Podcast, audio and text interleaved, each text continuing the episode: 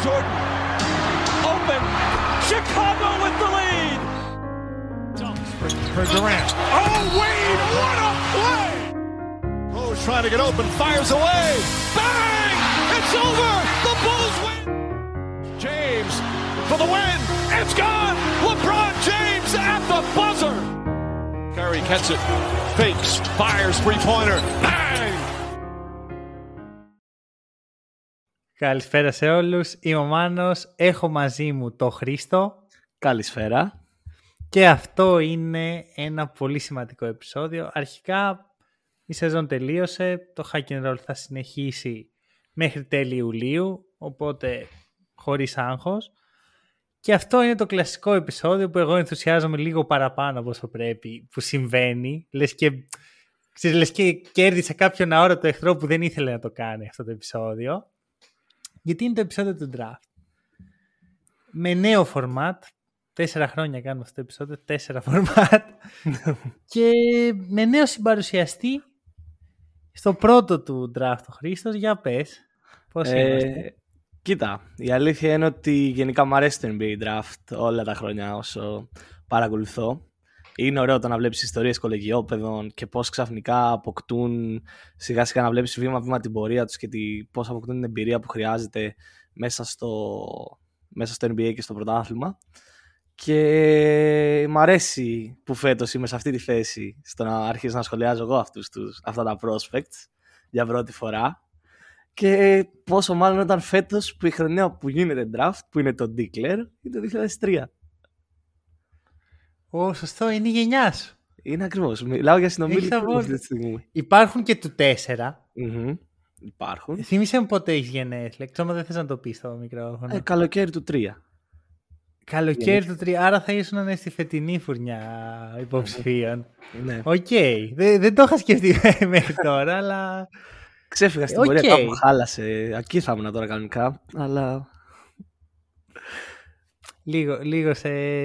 λίγο στραβοπάτησες. Λοιπόν, μ, θα κάνουμε mock draft. Τα πρώτα 14 pick. Θα δούμε ποιες ομάδες επιλέγουν και θα επιλέξουμε για αυτές. Και στη συνέχεια τα κλασικά sleepers. Φέτος ε, ξέρω ότι είσαι και εσύ κάποια sleepers. μμμ, Θέλω μμμ. να δω αν έχεις πιο πολλά από μένα, σημαίνει ότι είσαι ακόμα πιο. Ξέρεις, εγώ ενθουσιάζομαι πάρα πολύ με κάποιους παίχτες χωρίς λόγο. Ωραία, ας είμαστε ειλικρινείς. Πέρσι ήταν ο Γιώβιτς, ας πούμε. Φέτος είναι καμιά δεκαριά Γιώβιτς. Κάποιοι μου βγαίνουν, κάποιοι είναι ο Γιώβιτς. ε, Παρ' όλα Τι αυτά εννοείς, πάμε. Τελικούς πρωταθλήματος δεν έπαιξε ο Γιώβιτς. Σωστό είναι αυτό. Σωστό. Λες ότι αν δεν ήταν, δεν θα. Το impact του στην ομάδα ήταν τόσο έντονο. Αμέ. Που δε- Λοιπόν, Ξέρω πάμε ότι στο δεν πρώτο ήτανε. pick. Εννοείται ότι θα σου δώσω το πρώτο pick για να το ανακοινώσεις. Α, να πούμε ότι τα έχουμε μαγειρέψει μια χαρά μεταξύ μας. Δεν, ε, δεν τα πικάρουμε επί τόπου. Αλλά Δεν θα είμαι σίγουρος τσακωθούμε ότι δηλαδή, έχουμε- δεν θα σκοτωθούμε. Αλλά Νομίζω ότι θα σκοτωθούμε. Πιστεύω ότι θα σκοτωθούμε. λοιπόν, για δώσε pick. Ε, Ποιος όπως είναι το πρώτο; το πρώτο pick. Μμμ, αυτό είναι που με χαλάει στο φετινό, μόνο, στο φετινό draft. Ότι δεν υπάρχει αγωνία για το ποιος θα είναι το πρώτο pick. Ε, νομίζω οι Spurs έχουν την πιο obvious επιλογή ίσως για πολλά χρόνια μιλάμε που υπήρχε τόσο obvious pick. Είναι ο Victor Wembanyama ή όπως προφέρει το όνομα. Νομίζω καλά το είπα. Σε το είπες τέλεια. Ε, Εντάξει, βασικά όχι. Είναι ε, Γουεμπανιαμά. Wembanyama επειδή είναι Γάλλος. ε. Αλλά θα, θα πάρει λίγο χρόνο αυτό. Εντάξει. Θα πάρει λίγο. Ο Wemby, Για- πώς φαίνεται αυτό; Ο Wemby. Πολύ ωραίο. Μια χαρά. Ε, ένας, ένα παιδί από τη Γαλλία που έχει γαλουχηθεί στα γήπεδα της Γαλλίας, έχει μεγαλώσει. Ε, φέτος, πέρυσι έκανε την επιλογή να πάει στη Βιλερμπάν να δοκιμαστεί στο επίπεδο της Ευρωλίγκας χωρίς όμως να πάρει τις ευκαιρίες που έπρεπε να πάρει ως ένας 18χρονος με το όνομα που είχε φτιαχτεί για το NBA Draft. Ε, άλλαξε μέρη το καλοκαίρι, πήγε στους Metropolitans ε, που κατέληξε στο να αποκλείσει τη Βιλερμπάν από τους τελικούς πρωταθλήματος. Μμ. Ε, ήταν το αστέρι της ομάδας. Ε, είναι ένας ε, ψηλός, ένας unicorn που δεν έχουμε ξαναδεί στο NBA για πολλά χρόνια τέτοιου στυλ παίχτη. Είναι ψηλός, έχει την ικανότητα να χειρίζεται την μπάλα, έχει την ικανότητα να σουτάρει από όπου θέλει, όπως θέλει, με unlimited range. Εντάξει, ε, ο λόγος που δεν έχουμε δει κάτι τέτοιο είναι γιατί ο Τσέτ Χόλγκρεν δεν έπαιξε πέρσι, θα πω εγώ. Όχι ότι είναι στο ίδιο επίπεδο, mm-hmm. αλλά είναι πολύ κοντά το στυλ τους. Το οποίο το είναι τους. λίγο Άμπλε. τρελό, ξέρεις. Δεν υπάρχει ποτέ στην ιστορία της Λίγκας κάτι τέτοιο. Και ξαφνικά υπάρχουν και ξαφνικά δύο. δύο σε δύο σερή draft που θα μπουν και μαζί στη Λίγκα. Mm, τελικά. Ε, ναι, ο Wemby το ύψος του πάνω απ' όλα και το άνοιγμα, το τρομερό άνοιγμα χεριών που έχει, του επιτρέπει να σουτάρει πάνω από κάθε αμυντικό που βρίσκεται μπροστά του. Θα είναι πρόβλημα για τη Λίγκα. Έχει, μπαίνει με πολύ ψηλά τις βασεις Πολύ ψηλά τις βάσεις.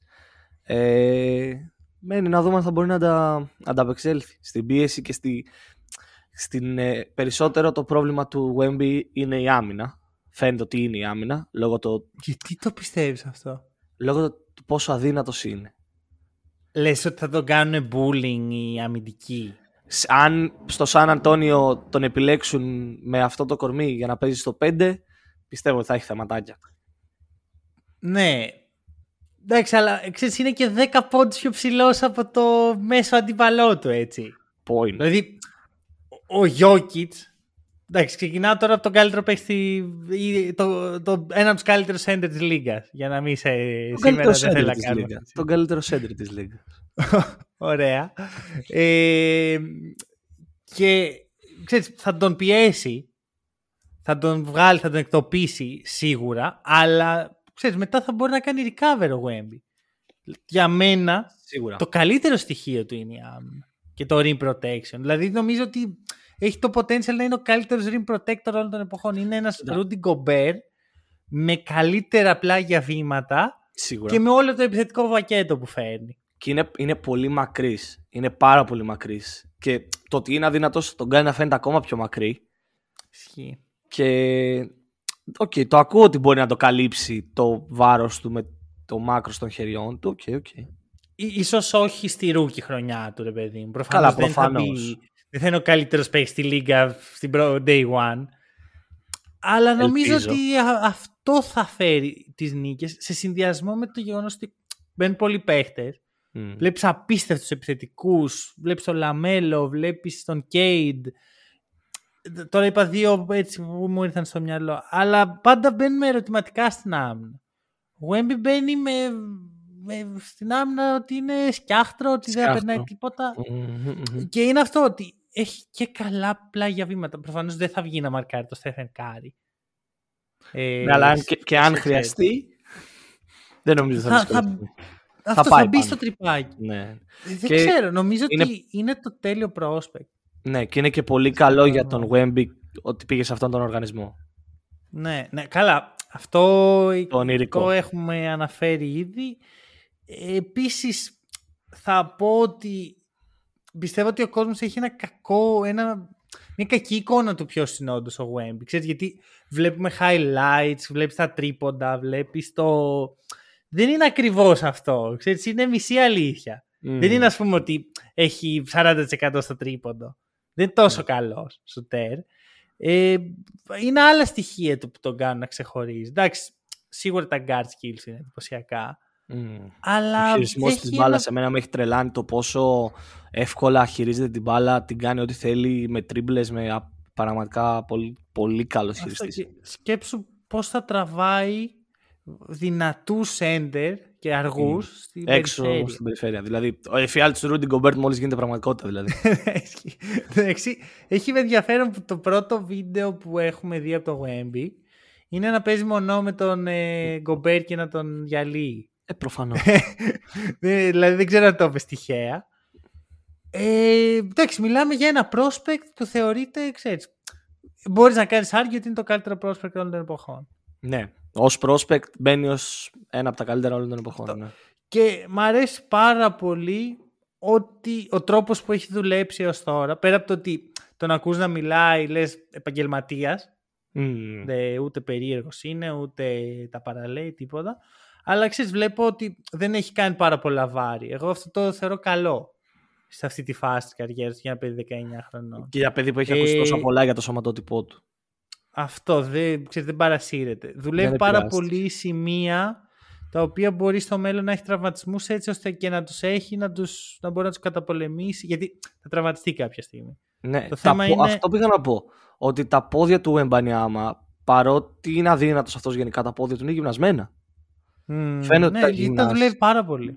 Μμ. Ξέρεις, κάνει αυτές τις περίεργες ασκήσεις που λες τι, τι κάνει ακριβώς, και δεν Ναι. καταλαβαίνεις. Είναι αλλά το, το Never Skip Leg Day το έχει κάνει το αντίθετο. ε, νομίζω ότι είμαστε για ωραία πράγματα. Οι Spurs είναι τυχεροί σίγουρα. Σίγουρα. Πάμε στο δεύτερο pick. Πάμε στο δεύτερο pick που είναι, γίνεται λίγο πιο spicy. Νομίζω ότι ο Wemby είναι το πρώτο tier μόνος του. ξέρεις, Δεν Ναι. υπάρχει κάποιος Μμμ, μμμ. στην κουβέντα μαζί του. Και νομίζω το δεύτερο tier είναι τα επόμενα δύο pick. Ε, Charlotte Hornets λοιπόν και εφόσον αυτό είναι το pick για μένα είναι ξεκάθαρο ότι πρέπει να επιλέξουν και για σένα, γιατί ξέχασα ότι το κάνουμε μαζί, πρέπει να επιλέξουν τον Brandon Miller. Μμ. Ωραία. Στα χαρτιά, γιατί εντάξει θα, θα μπω κατευθείαν στη, στο ψητό ρε παιδί μου, στα χαρτιά ο Scoot είναι πιο ελκυστικό prospect. Ωραία. Και γιατί είναι guard και γιατί έχει χαρακτηριστικά που δεν τα βρίσκεις καθημερινά και για χίλιους δυο λόγους. Αλλά ο Μπράντον Μίλλερ με τον Λαμέλο είναι ίσως το τέλειο επιθετικό δίδυμο. Δηλαδή φαντάζεσαι δύο παίχτες πώς θες να τους βάλεις μαζί και να παίζουν και να... Και σκέφτεσαι έναν πάρα πολύ καλό δημιουργό και έναν πάρα πολύ καλό wing με shoot, elite shoot ο Brandon Miller, Μμμ. μέγεθος, ε, wing skills, μπορεί να χειριστεί την μπάλα, έχει πλήρες πακέτο, δεν του λείπει κάτι επιθετικά. Εντάξει, το μόνο ερωτηματικό είναι η άμυνα, αλλά δεν είναι ότι ο Σκουτ θα μπει και θα είναι defensive stopper. Σίγουρα. Ε, κοίτα, ε, πολλά ακούγονται για αυτό το pick, up, trades από εδώ από εκεί. Αυτή τη στιγμή στα χέρια μας έχουν ότι το έχει το Charlotte και ο, έτσι όπως είναι η κατάσταση στη Charlotte με τον Hayward στα τελευταία του ή και μετά τα τελευταία του. Ε, ε, γενικά με τα wings που υπάρχουν στην, στο, στους Hornets και την έλλειψη βασικά αυτών ο Brandon ταιριάζει απόλυτα. Και αυτό που είπες, το fit δίπλα στο Λαμέλο είναι ξεκάθαρα καλύτερο από το fit του Scoot δίπλα στο Λαμέλο. Για μένα ο μόνος λόγος να πάρεις Scoot είναι να έχεις εγκαταλείψει για κάποιο λόγο που δεν μπορώ να καταλάβω τον Λαμέλο σαν ιδέα, ρε παιδί μου, να πεις ότι εκεί δεν είναι αυτός ο παίχτης, δεν θα χτίσω γύρω του, θα πάρω, μη- ε, θα πάρω Scoot και θα κεφαλαιοποιήσω τον Λαμέλο, αλλά πρέπει να είσαι λίγο τρελός για να το κάνεις αυτό. Σίγουρα. Γιατί; Βλέπεις κάτι που δεν βλέπω. Ο μόνος Ε, τρόπος να δουλέψει το Scoot Λαμέλο είναι ο Λαμέλο να αναλάβει περισσότερο scoring καθήκοντα και να αφήσει το playmaking, και το playmaking στην άκρη. Αλλά όταν έχεις έναν από τους καλύτερους πασέρ στη λίγκα σε αυτή την ηλικία, δεν νομίζω ότι θες να το ρισκάρεις και να του πεις άστο στην άκρη και ανέλαβες scoring καθήκοντα. Μμμ, αυτό δεν, δεν έχει καμία λογική. Και Μμ. επίσης είναι αυτό που τελευταία το συζητάω αρκετά στα podcast. Ε, οι ομάδες που έχουν δύο guards σαν δι- κύριους μοχλούς πίεσης της ε, άμυνας δεν πάνε και πολύ καλά. δηλαδή δεν ξέρω τι βλέπουμε, αλλά στην πραγματικότητα οι ομάδες που έχουν κερδίσει με αυτό το σύνολο ήταν μία, λέγεται Golden State Warriors και είναι μία από τις πιο ιδιαίτερες ομάδες και ο Clay Thompson είναι πιο πολύ wing παρά guard, άρα δηλαδή Ναι, τον Brandon όχι. Miller Lamelo Νομίζω ότι ο μοιάζει πιο Clay- πολύ. Ο Clay από ανάγκη για να χωρέσει την πεντάδα έπαιζε στο shooting guard. Ξεκάθαρα περισσότερο wing είναι. Δεν Εντάξει, νομίζω ότι όχι. Νομίζω ότι είναι όντως shooting guard, αλλά με χαρακτηριστικά έχει και χαρακτηριστικά wing. Ναι, σίγουρα το χειρισμό της μπάλας ενός guard δεν τον έχει. Αυτό, αυτό ακριβώς, αυτό ακριβώς. Άρα δεν ξέρω πώς με δύο χειριστές τόσο ball dominant αν όντως μπορείς να κερδίσεις. Μπορεί Μμ. κάποια στιγμή να το δούμε. Πάντως εγώ είδα ότι η φετινή ομάδα που πήρε το πρωτάθλημα, οι Denver Nuggets, είχαν έναν χειριστή σε όλο τους το rotation των playoff. Εντάξει, Ναι. είχαν κι άλλους πολύ καλούς χειριστές, Εντάξει. αλλά ball Περίεργη. handler guard είχαν Guard. ένα. Μμμ, μμμ. Αυτό, αυτό. Guard είχαν έναν. Αυτό. Οπότε νομίζω ότι ο Μίλλερ είναι σχετικά εύκολη επιλογή. Κίνηση Προχώρα στο λογικής pick περισσότερο. τρία. Κίνηση λογικής. Ε, Αυτό. στο 3 αφού είπαμε ότι το, δύο, το δεύτερο tire είναι ανάμεσα σε αυτούς τους δύο, στο τρίτο, στο τρίτο pick που και αυτό ακούγεται πολύ για trades. Ε, αυτή τη στιγμή το έχουν οι Portland Trail Blazers και το pick, μάλλον έτσι όπως πάει το πράγμα, είναι ο Scoot Henderson. Που αυτό που λέγαμε πριν για το, LaMelo, για το LaMelo ισχύει και τώρα. Δεν είναι με τον Damian Lillard ότι είναι το τέλειο fit. Αλλά είναι καλύτερο να τον βάλεις δίπλα σε έναν βετεράνο guard όπως ο Damian Lillard που μπορείς να του δώσεις και χρόνο του Scoot να αναλάβει καθήκοντα περισσότερα στο μέλλον παρά να τον βάλεις δίπλα σε έναν άλλον νεαρό όπως ο LaMelo. Ε, ο Σκούτ είναι ένας, όσο λέμε, ό,τι λέμε τόση ώρα είναι ότι είναι ένας εξαιρετικός χειριστής της μπάλας. Μπορεί να οργανώσει πολύ ωραία το παιχνίδι, χωρίς αυτό να του, δείχνει, να του μειώνει τα scoring καθήκοντά του. Γιατί όντως είναι και ένας καλός scorer. Καλός. Όχι πολύ καλός, καλός. Ωραία. Ε, δύο πράγματα. Αν οι Blazers έχουν το δεύτερο pick, ποιο παίρνει. Αν έχουν το δεύτερο. Ναι. Ε, Brandon Miller πάλι. Ακριβώς. Δηλαδή, το, ο λόγος που παίρνεις εδώ σκουτ είναι γιατί δεν υπάρχει πλέον ο Miller στο draft. Ναι, ναι, ναι. Αν, αν οι Hornets κάνουν το λάθος και πάρουν το σκουτ, γιατί τόση ώρα λέμε ποιο είναι το σωστό και ποιο είναι το λάθος, ε, μετά οι Blazers είναι πολύ εύκολη η επιλογή τους. Αυτό. Συγχρόνως, κοίτα να δεις τι γίνεται με το σκουτ. Γενικά τον πιστεύω. Γενικά. Δεν μου πολύ αρέσει το αρχέτυπο παίχτη του. Δηλαδή η ιδέα ότι είναι ένας πάρα πολύ αθλητικός guard με καλό mid-range, κακό τρίποντο. Αυτό θυμίζει λίγο ε, θα πω John Wall, θα πω καλύτερος από τον John Wall σίγουρα. Έχει κάτι από Westbrook. Αυτό πήγα να πω. Τα comparisons του Scoot ε, για το NBA Draft Night είναι ο Prime D Rose και ο Westbrook. Ναι, η Rose ε, λόγω του τρομερού first step που έχει, που είναι από τα καλύτερα στη λίγα με το που μπει, ε, πάρα πολύ γυμνασμένος. Δηλαδή είναι δουλάπα ο τύπος, τον βλέπεις και λες αυτός είναι 25, δεν είναι 19. Ναι. Το οποίο και αυτό με προβληματίζει. Το ότι ένα παιδί από τα 18 του είναι χτίστης νομίζω πως έχω χάσει λίγο την εμπιστοσύνη μου σιγά σιγά στο σκουτ. Δηλαδή λίγο το ότι παίζει στη G League Ignite που έχουμε δει πόσο κακό κάνεις στα prospect πριν μπουν στη λίγα. Δηλαδή βλέπουμε, έχουμε δει καλούς παίχτες να μπαίνουν στη λίγα για να μπορούν να πατήσουν, να πάρουν τα πόδια τους. Ε, λίγο το γεγονός ότι λείπουν στοιχεία που στο σημερινό μπάσκετ είναι απαραίτητα. Δηλαδή σκέφτομαι αυτή την τρομερή δημιουργία του.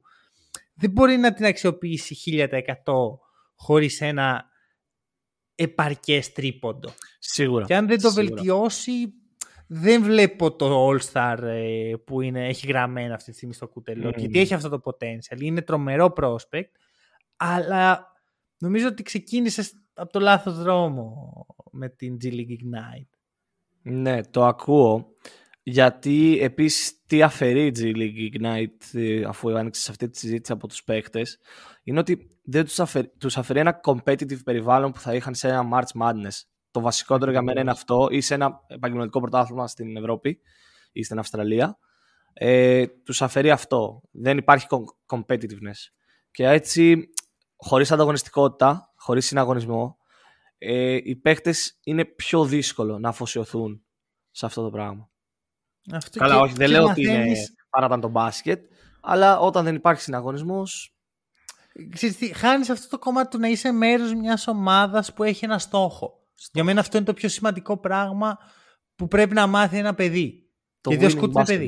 Το winning basketball. Αυτό. Και τώρα πρέπει να το μάθει αφού μπει στο NBA ουσιαστικά. Γιατί δεν το έχει κάνει ποτέ στη ζωή του. Ενώ mm. ο Μπράντον Μίλλερ έπαιξε φέτος March Madness όλη τη χρονιά με την ομάδα του. Έχει ζήσει τα ups και τα downs, και τα πολύ downs, γιατί υπήρξε και μια ιστορία πιο σκοτεινή, ας πούμε, με ένα συμπαίχτη του. έχει ζήσει την επιτυχία, έχει ζήσει το να κουβαλάει, το να έχει την κακή βραδιά. Εμένα αυτό με γεμίζει πάρα πολύ, μου, με, με γεμίζει αισιοδοξία.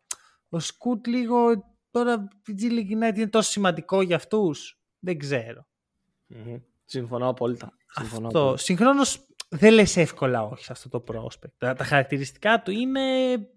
Είναι, είναι. Είπαμε, one of a kind και ο Σκουντ. Δεν είναι ότι είναι αυτό. εύκολο να βρεις τέτοιους τύπους. Ακριβώς. Ωραία. Ε, πάμε. Για άμα έχω να πω για το Scoot και αν έχω για το νούμερο 4 του mock draft μας. Επιλέξαμε τον Αμέν Τόμσον. Ε, να είμαι ειλικρινής, αυτό είναι...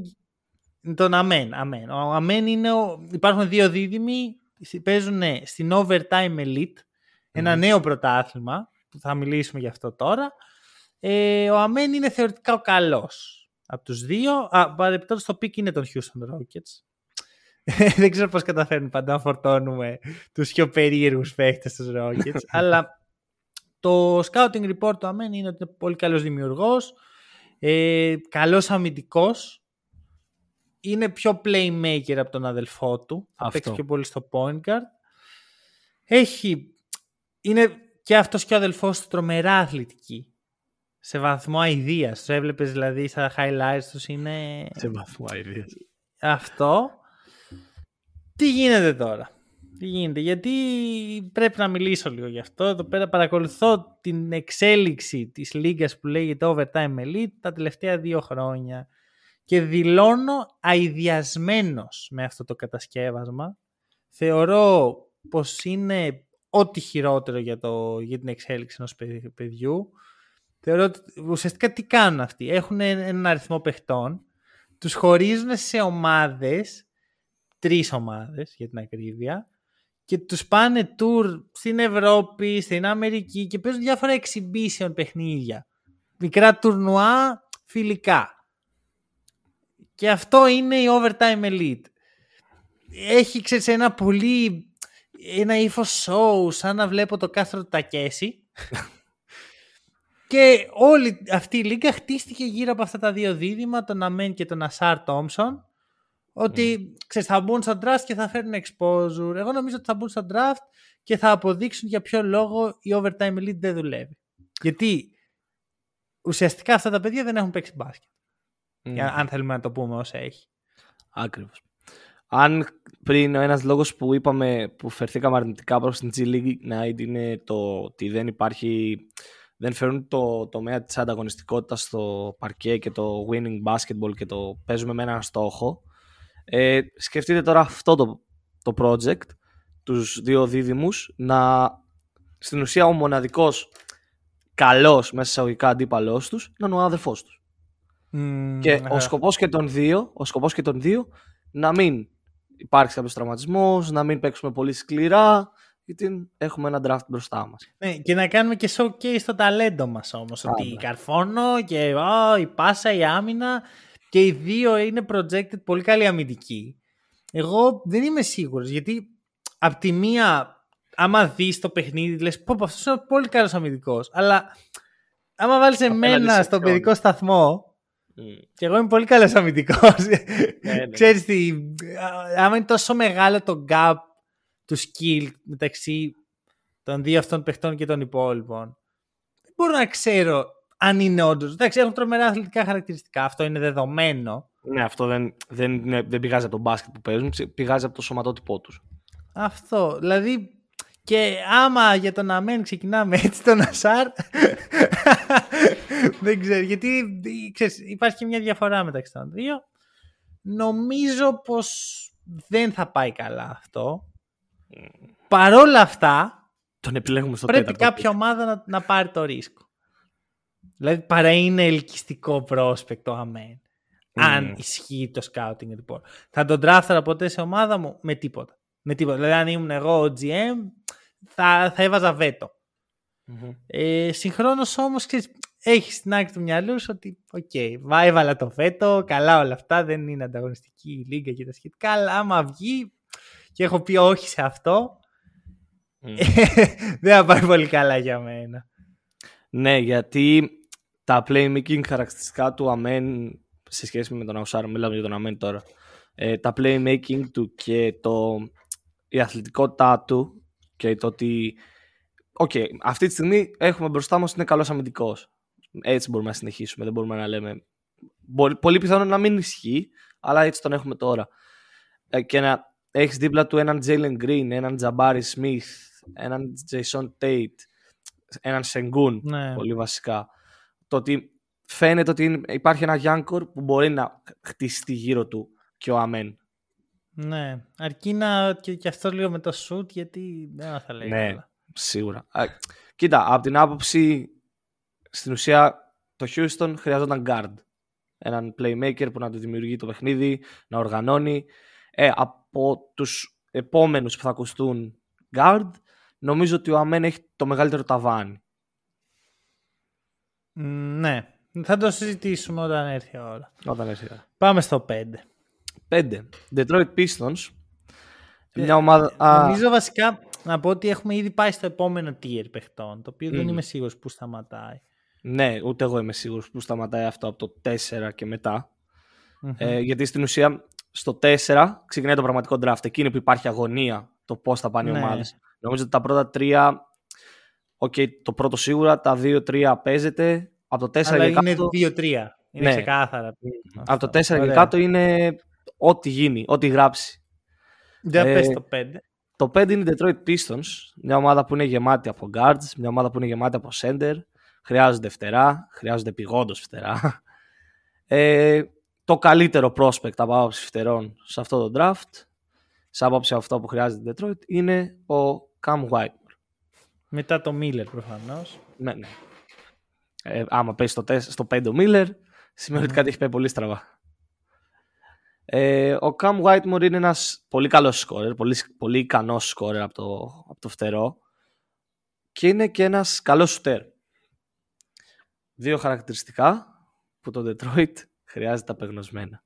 Ειδικά με τον Bojan Bogdanovic στα τελευταία των τελευταίων του. Εντάξει, μην τον κάτσε έτσι. Τον έδιωξα. Δηλαδή δεν είναι Hayward. Τον έστειλα δεν είναι Hayward. Δεν είναι Hayward. Όχι, δεν είναι Hayward. Ο Hayward είναι μετά τα τελευταία του. Ο Hayward έχει αποσυρθεί και δεν το ξέρουμε. λοιπόν, οκ. Ε, δεν, κοίτα, δεν υπάρχει να πεις πολλά γιατί είναι απλά το τέλειο fit. Είναι το τέλειο δηλαδή, βάζεις σε δύο παίχτες αυτό που συζητάμε πριν, δύο, πυλώνες, δύο ε, μοχλούς πίεσης guards που κρατάνε πολύ την μπάλα και τα σχετικά. Ένα παίχτη ο οποίος μπορεί να παίξει off-ball, δίνει ένα νέο επίπεδο στην επίθεση του Detroit. Έχει το potential στην άμυνα και έρχεται και από ένα πολύ καλό κολέγιο. Δηλαδή, αν η G League Ignite είναι λόγος να μην πάρεις ένα παίχτη, το να έρχεται από τη Βιλανόβα όπως ο Whitmore, Whitmore ε, το κάνει πολύ ελκυστικό το prospect. Αυτό, δεν ξέρω. Α, επίσης θέλω να δω τι θα κάνει ο Μόντι Williams με αυτά τα, τα εργαλεία που έχει. Κάτι που δεν έχουμε σχολιάσει σε επεισόδιο νομίζω μέχρι τώρα. Αυτό το pick του προπονητή του Monty να συνεχίσει την καριέρα του στο Detroit. θα υπάρξει ανάλυση για όλα όσα έχουν γίνει μέχρι τώρα στο επόμενο Around the League. Okay, okay. Λοιπόν, θες να προσθέσεις ή θες να προχωρήσουμε; Ε, νομίζω ότι εξηγήσαμε ότι είναι το τέλειο fit, οπότε απλά μπορούμε να προχωρήσουμε και να πάμε στο 6. Ωραία. Νούμερο 6. Orlando Magic, μια ομάδα που έχει ταλέντο παντού. Οπότε, από τη μία είναι εύκολο να πικάρεις, από την άλλη το να έχεις δύο lottery pick δεν είναι και το καλύτερο πράγμα. Ειδικά όταν Η είσαι επιλογή είναι Anthony Black από το Arkansas. Ε, ένας παίκτης ο οποίος η αλήθεια είναι τη σεζόν του δεν πήγε όπως θα ήθελε, αλλά το μάζεψε. Ναι, γιατί, το μάζεψε το, το τελευταίο αυτό... καιρό. Πες, πες. Όχι αυτό, αυτό, το μάζεψε τον τελευταίο καιρό, έχεις δίκιο ότι δεν ξεκίνησε και πολύ καλά. Αυτό. Γενικά ε, στο Αρκάνσα φτιάχτηκε ένα τρομερό δίδυμο αυτός και ο Νίκ Σμιθ Jr. Οι οποίοι στα χαρτιά είναι το τέλειο δίδυμο. Ένας σκόρερ και ένας αμυντικός ογκόλυθο, παύλα playmaker. Ο Άντων Μπλακ είναι ο αμυντικός ογκόλυθο, παύλα playmaker. Εν τέλει δεν πήγε καλά στο Αρκάνσα, αλλά πιστεύω ότι στο Magic έχει το potential. Ειδικά αν δεν βγει ο Jalen Suggs. Δηλαδή κολλάει τέλεια σε, αυτό το, σε αυτή τη θέση. Έχει κάτι από Josh Gidey που και εμένα αλλά και εσένα μας συγκινεί. Σίγουρα δεν είναι απαραίτητα τόσο καλός, αλλά αυτό είναι το αρχέτυπό του. Α, μπράβο. Και μου αρέσει και σαν τύπος, να σου πω την αλήθεια. Κοίτα, μόνο από το μαλλί του κερδίζει πολλά για μένα. Αυτό, έχει. Μόνο από το μαλλί του τύπος. Και το vibe του γενικότερα, παιδί. το ακούω, το ακούω. Κοίτα, η αλήθεια είναι πως στο Ορλάντο το είπες ξεκάθαρα ότι υπάρχει πολύ ταλέντο. Υπάρχει και ένας άσουτος guard, όπως μας αρέσει να λέμε μας, ο άσουτος Μαρκέλ Φούλτζ. Και το να βάλεις δίπλα του άλλον έναν τύπο που δεν είναι τόσο καλό στο τρίποντο, είναι, φαίνεται ότι μπορεί να θεωρηθεί μειονέκτημα. Όμως Ναι. η άμυνα που προσφέρει ο Black, το τρομερό άνοιγμα χεριών του και ε, το ότι είναι rookie και ότι μπορεί να δουλέψει στο τρίποντό του, θεωρώ ότι είναι, δείχνουν προς το Ορλάντο ότι εκεί πρέπει να κινηθεί. Έναν παίχτη που θα προσφέρει από την πρώτη στιγμή, αλλά και στο μέλλον έχει τις προδιαγραφές να Ναι. γίνει ακόμα καλύτερος. Και, και ξέρεις, δεν είναι. ε, Όταν στο Ορλάντο μπορείς να πάρεις το ρίσκο. Δηλαδή, εγώ σκεφτόμουν ότι πιο εύκολα θα έπαιρνα στο Houston τον Black και πιο εύκολα θα έπαιρνα στο Ορλάντο τον Amen. Με την έννοια ότι, OK, παίρνω τον παίρνω, μπορεί να μου βγει ελίτ ταλέντο και τα σχετικά. Μπορεί να μην μου βγει καθόλου, αλλά οκ, έχω Franz Wagner και Paolo Banchero, δεν με πολύ νοιάζει. Νομίζω αυτό είναι και η σκέψη προς το Ορλάντο και κάτι τέτοιο θα ακολουθήσουν νομίζω. Με το ένα από Αυτό τα θα δύο pick. συζητήσουμε και μετά για το Ορλάντο για να το δέσω, γιατί έχω... έχω Είναι η δύο μόνη ομάδα πράγματα. που έχει δύο pick. Ε, Ακριβώς. λότερη. Ωραία. 7. 7. Indiana. Indiana Pacers. Και εδώ είναι ένα από τα, πιο, από τα πιο ενδιαφέροντα prospect του NBA Draft 2023.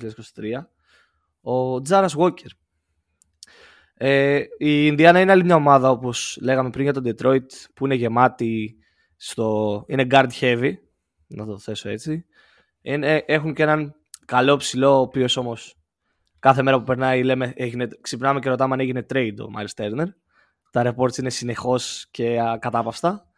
Ε, και θέλουν ένα κορμί στο 4. Έναν, δι- ε, για μένα έτσι το βλέπα ότι χρειάζονται ένα κορμί στο 4.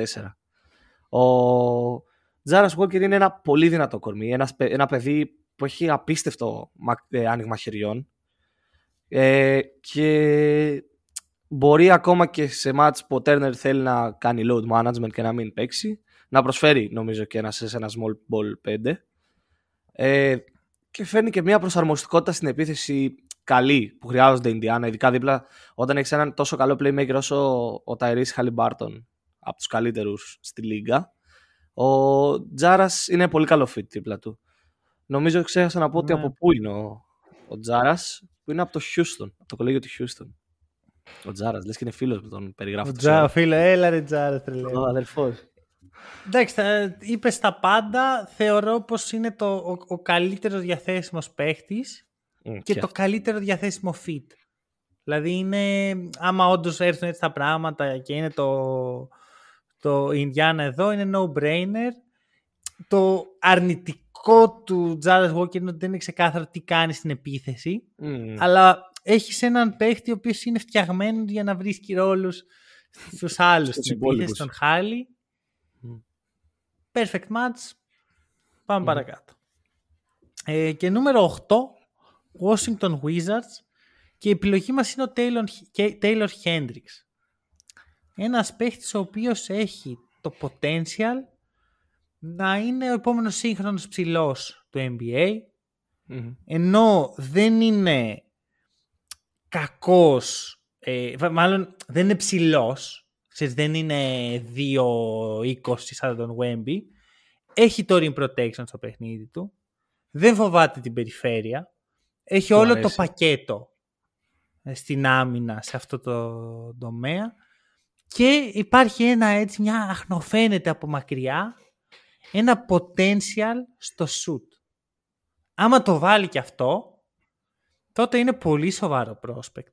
Προφανώς αυτό Μμμ. θέλει χρόνο, δεν είναι αύριο μπαίνει και βαράει 40%. Και γι' Αλλά στο αυτό- κολέγιο έδειξε αυτό. Και γι' αυτό ότι χρειάζεται το χρόνο του να χτιστεί αυτό το ταλέντο.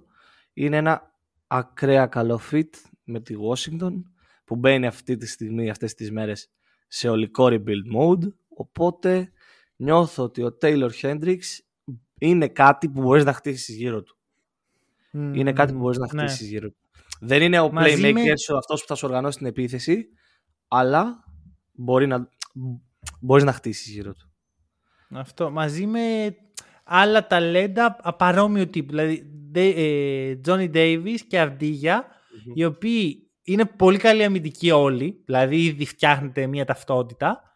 Κανείς δεν είναι super duper star που θα σου δώσει 40 νίκες και δεν θα μπορείς του χρόνου να πικάρεις. Γενικώ η Washington είναι έτοιμη για ολικό rebuild να τα διαλύσει όλα και ίσως η φυλακή της Washington να γίνει το land of opportunity της Washington για αυτούς yeah. τους παίχτες. Δηλαδή μπορεί να βγει πολύ ψωμάκι από αυτήν την ομάδα και θα είμαστε εδώ να το δούμε. Α, Bradley Bill είναι πλέον Phoenix Sun. Αν είναι δυνατόν. Και για αυτά θα συζητήσουμε την άλλη εβδομάδα. Δεν δε γλιτώνουν οι Suns γιατί κάνουν τρέλες. Λοιπόν, δώσε το 9. Δεν γλιτώνουν οι Suns ή ο Kevin Durant θα πω εγώ. Προχωράμε. Ξέρεις, τώρα, τώρα που έφυγε ο Νίκος, είμαστε εδώ πέρα. Πού ούτε ο Νίκος ήταν ο μεγαλύτερος φαν του Kevin Durant, ναι. αλλά εδώ έχει γίνει. Εδώ τώρα. το, το, έχθρο, το έχθρο του Kevin Durant εδώ πέρα. Πρέπει να το ονομάσουμε κάπως αλλιώς. λοιπόν, πάμε στο 9, γιατί για μένα το 9 από όλο το mock draft είναι το πιο ενδιαφέρον pick που έχουμε επιλέξει. Στο 9 είναι, ναι, όντως είναι μια μέσα εισαγωγικά έκπληξη το πόσο ψηλά επιλέγεται αυτό το ταλέντο. Επιλέγει Utah Jazz να το πούμε αυτό. Ε, στη Utah υπάρχει περιθώριο, υπάρχουν χρόνος για εξέλιξη, να ανεβεί το ταλέντο ενός παίχτη σιγά σιγά, να δουλευτεί και γι' αυτό επιλέγουμε τον συμπέκτη του Wemby στους Metropolitans, τον Bilal Koulibaly τον, από τη Γαλλία. Ε, Εντάξει, ε, Κουλιμπαλί, Κουλιμπαλί. Εντάξει, αυτό είναι εύκολο. Κουλιμπαλί. Κουλιμπαλί. ε, σωστό, σωστό, σωστό. Δεν λέω κάτι. Ε, είναι ξεκάθαρο ότι η Utah έχει χρόνο. Είναι ξεκάθαρο ότι αυτό που κάναν φέτος δούλεψε. Το είδαμε για αρκετό καιρό να δουλεύει βασικά. Ο Κουλιμπαλί είναι ένα παιδί αθλητικό, πολύ αθλητικό, με καλό σουτ, ενδεικτικά, ειδικά εφόσον έχει δείξει δείγματα τέτοιου και σε ανταγωνιστικές στιγμές και σε clutch moments στην πορεία των Metropolitans μέχρι τους τελικούς του Γαλλικού Πρωταθλήματος. Ε, είναι prospect όμως, δεν είναι κάποιος που θα μπει και θα προσφέρει ναι. αμέσως. Αυτό είναι το βασικότερο που υπάρχει σε αυτή την περίπτωση, σε αυτό το case, ότι είναι prospect. Και εμένα προσωπικά μου αρέσει πάρα πολύ ο Κουλιμπαλί. Ναι, ναι, ναι. Μου, μου έχεις πει και off the record ότι είσαι πολύ high στον παίχτη. Δικαίως θα πω εγώ. Δηλαδή, εγώ να είμαι ειλικρινής στην αρχή νόμιζα ότι είναι εκεί, ξέρεις, για να να συνεχίζει τη φάση με τους μικρους Εν τέλει εξελίχθηκε πάρα πολύ μες στη χρονιά. Τρομερή ναι, πορεία, ναι, ναι τρομερή ναι, βελτίωση. Αυτό, αυτό, και έφτασε σε σημείο να είναι X-Factor της ομάδας του όταν απέκλεισαν την ε, Asvel. Αυτό τα λέει όλα. Έχει πολύ ωραία στοιχεία έτσι κι αλλιώς. Αυτό υπήρχε. Απλώς δεν ήταν σίγουρο το πώς αυτά τα στοιχεία μεταφράζονται μπασχετικά. Versatile, αμυντικός θα είναι πάρα πολύ καλός πιστεύω. Το, και ξέρεις, τον έχουμε δει ήδη να αμήνεται ενάντια σε επαγγελματίες. Σε επαγγελματίες, ακριβώς, ακριβώς. Είναι, νομίζω ότι αν πας στην αρχή της χρονιάς και δεις τα big board, τα mock drafts, όλα αυτά, το πώς εξελισσόταν ο Coulibaly, νιώθω ότι αν πήγαινες τον Οκτώβριο, τον Ιανουάριο και τώρα, έχει ανέβει τουλάχιστον 15 θέσεις. Παρα, πολύ παραπάνω. Ήταν ναι, second rounder στην αρχή. Ήταν second αρχή. rounder. OK, okay, okay. Αυτό. Ήταν, ε... Νομίζω ότι ήθελα να το κάνω two tiers και απλά είπα 15 θέσεις. Ναι, ναι, ναι. Ε, θεωρώ ότι. Εντάξει, και μου αρέσει και πολύ το fit με τη Utah. Ξέρεις, Kessler, Walker, Walker Kessler, Markkanen και αυτός. Πάρα πολύ versatility, πάρα πολύ mm. άμυνα. Απλώς λείπουν από τα guard. Λείπει, ρε παιδί μου, ο, ο, ε, ο παίχτης. Και μετά mm. θα συζητάμε αλλιώς για τη Utah. Λοιπόν, mm-hmm. δέκατο pick και εδώ είναι που με, με έψησες, με έψησες. Δηλαδή δεν το είχα σκεφτεί καν πριν, πριν συζητήσουμε τα picks μας. Αλλά τώρα έχω ψηθεί πρέπει να γίνει αυτό. Αν δεν γίνει ανταλλαγή των picks των που Dallas Mavericks. Έτσι ακούγεται. Το pick είναι ο Derek Lively ο δεύτερος από το Duke ε, συνεχίζει την παράδοση που ξεκίνησε ο Mark Williams στο Duke να έχει ένα τεράστιο σέντερ ε, που είναι πραγματικά τεράστιο, δηλαδή Derek Lively. Τι είναι αυτό, ρε; Είναι νιώθω, ότι, νιώθω ότι είναι πάρα πολύ ψηλός για κάποιο λόγο. Δεν ξέρω. Αυτό το, είναι, είναι, το είναι, είναι το άνοιγμα χεριών, πιστεύω, που mm. τον κάνει να φαίνεται ακόμα μεγαλύτερος από ό,τι είναι. Είναι 7 footer Ε, όμως. Δεν είναι ότι, αυτό- είναι, ναι, ναι, ναι. ότι δεν είναι.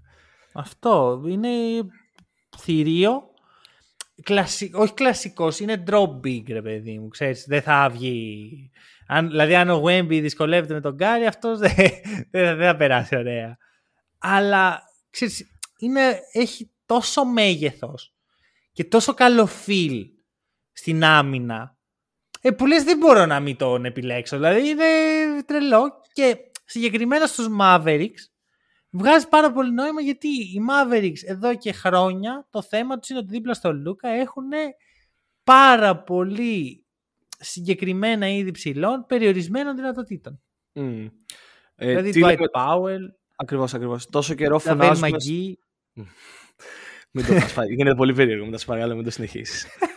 Λέμε τόσο καιρό για τον Λούκα ότι χρειάζεται έναν roller δίπλα του. Κάποιον που να ρολάρει καλά στα pick and roll, να μπορεί. Ένα lob threat βασικά. Έναν DeAndre Jordan. Prime, όχι τώρα. Αυτό. Και ο Derek Lively μου θυμίζει πάρα πολύ τον DeAndre Jordan στα, στα πρώτα του βήματα. Γιατί και ο DeAndre Jordan έτσι ήρθε ως μέγεθος, ως rebounder, ως interior αμυντικός και ως lob threat. Που αυτό εξελίχθηκε κιόλας. Ε, είναι πολύ καλή κάλυψη μέσα του Λούκα γιατί τον περνάνε εύκολα στα βήματα. Μην γελιόμαστε. Τον Ντόνσιτ. Ειδικά φέτος έγινε πάρα Ναι. πολλές φορές. Έμπαιναν μέσα. Ε, Ή- Ο, ο τρόπος που έχαναν οι Mavericks τις περισσότερες φορές δεν ήταν από το τρίποντα ή κάτι τέτοιο. Ήταν ότι τους χτύπαγαν στο ζωγραφιστό συνεχώς. Και ο Derek Lively δείχνει ότι μπορεί να ανταπεξέλθει σε αυτό το ρόλο. Και νομίζω ναι. ότι είναι ένα ιδανικό fit στους Dallas Mavericks. Απλώς δεν αρκεί. Προφανώς. Δεν αρκεί έτσι όπως είναι τώρα οι Mavericks. Ναι, προφανώς και δεν αρκεί Δεν ένα αρκεί. rookie center για να πάρουν πρωτάθλημα. Ακριβώς. Εκτός αν αυτός ο rookie center είναι ο Βίκτορ Βεμπανιάμα. ναι, οκ. Εκεί Τότε αλλάζει το αλλάζει. πράγμα. Λοιπόν, Απλά για τον Derek Lively να πω ότι θέλω να τον δω λίγο πώς θα ανταπεξέλθει και με τα σφυρίγματα του NBA. Αν θα, ισχύει υπάρχει, αυτό. αν θα Είναι έχει λίγο επιλέγει. foul trouble. Αυτό είναι ένα πολύ Είναι βασικό. raw prospect. Είναι raw Είναι. prospect, έτσι κι αλλιώς. Δηλαδή θέλει χρόνο. Άρα εκ, εκ των πραγμάτων δεν κολλάει δίπλα στον Λούκα, ο οποίος είναι, όποια Win ομάδα now. τον έχει, είναι win now. Ε, θέλω να το δω πού θα καταλήξει ο Lively. Μπορεί να πάει και πολύ πιο κάτω. Πολύ δεν θα πιθανό να δεν έκανα, γιατί- επιλεχθεί από τους Mavericks μετά γίνεται πολύ περίεργο για το που θα Κοίτα, φτάσει. είναι από τα picks που επιλέχθηκε, που ανέβηκε προς την πορεία. Από τα Και prospect αυτός. μάλλον. Οπότε και αυτό παίζει το ρόλο του. Μμμ. Πάμε στο 11. Πάμε στο 11. Στο 11. Το δεύτερο τον Ορλάντο. Μμμ. Ε, στο 6 πήραν τον Anthony Black. Στο 11 θα πάρουμε ένα ακριβώς αντίθετο τον Anthony Black. Ε, έναν παίχτη που του αρέσει να σουτάρει, που δεν του αρέσει τόσο πολύ άμυνα. Με το Όχι, καλύτερο εντάξει, επίθετο. δεν είναι κακός. Δεν είναι Εντάξει, κακός. Δεν είναι κακός, δεν είναι κακός. Δεν είναι κακός. Το δέχομαι, το δέχομαι. Έναν παίχτη με το καλύτερο επίθετο σε όλο τον draft. Τον Grady Dick από το Kansas. Grady. Grady. Grady. Grady. Σωστό. Συγγνώμη, δεν είμαι κάπου εκεί. ε, ο Grady Dick από το Kansas. Ε, σουτέρ, μαγικό χέρι. Εκτελεστής. Εκτελεστής Έχει το κανονικότατος. χέρι που δεν χάνει. Έχει το χέρι που δεν χάνει. Είναι εκτελεστής κανονικότατος. Είναι το τέλειο fit στο Orlando, γιατί όπως λέγαμε μαζεύεται πολύ ταλέντο και τώρα πας και εδώ σε ένα prospect που δεν ξέρεις πώς θα σου βγει και χρειάζεται χρόνο και όλα αυτά, θα γινόταν περίεργο. Ο Dick θα μπει στο NBA με το ρόλο του shooter, θα μπει στο NBA να πάει στη γωνία του, να του αρέσει να, πάει, να πιάνει τα catch and shoot καταστάσεις από τον Franz Wagner, χωρίς αυτό να σημαίνει ότι δεν μπορεί να φτιάξει το δικό του shoot. Ναι, τον έχουμε δει να έχει. εκτελεί και μετά από τρίμπλα. Οπότε μ' αρέσει αυτό το fit, μ' αρέσει και αυτό το fit βασικά. Εντάξει, Grady Dick είναι ένας παίχτη ο οποίος θα πληρώνεται πολλά λεφτά για πολλά χρόνια μόνο και μόνο για αυτό το ένα skill που φέρνει στο τραπέζι. Δηλαδή, άμα ο Duncan Robinson έχει πληρωθεί για αυτό, ο Dick που ούτε είναι κακός αμυντικός. Δεν, δεν ξε- ξέρω ότι είναι αστείο το επίθετό του.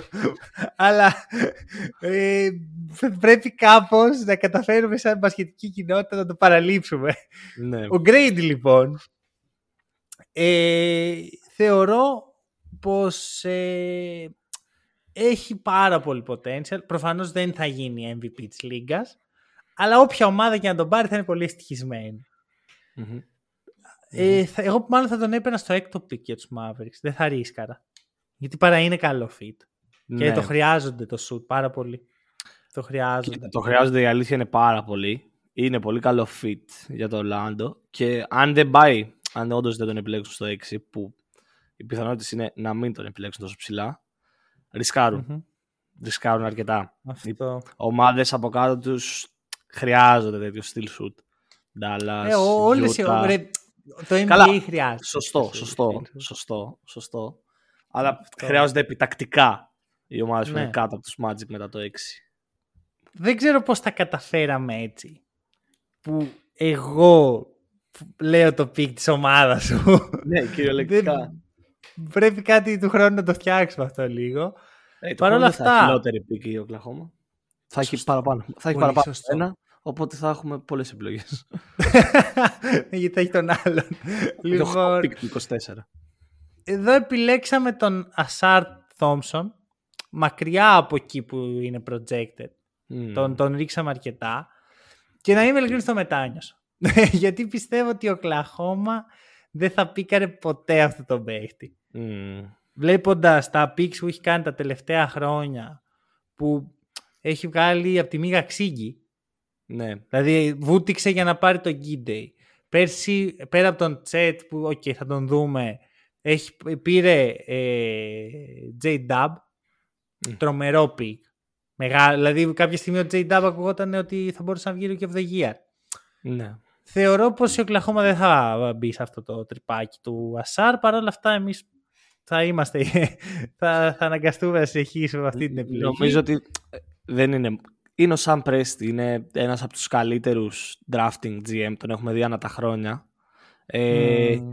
Η Oklahoma αν φημίζεται για κάτι πέρα από το να κάνει blow 3-1 lead και να χάνεις στα playoff από οποιονδήποτε είναι για το Sam Presti και τα draft picks του Γιατί έκανες έτσι την ομάδα σου; Ε, γιατί αυτό είναι, μα αυτό είμαστε ρε φίλε αυτό είμαστε, είμαστε κάτι άλλο αυτοί είμαστε Κοίτα, εγώ θα χαρακτήριζα μια ομάδα με ένα Big 3 που δεν έφτασε ποτέ το ταβάνι. Α, μπράβο, Η αλήθεια ομάδα είναι με ότι τρεις MVP και το μόνο που καταφέραμε ήταν να αποκλειστούμε στα playoff.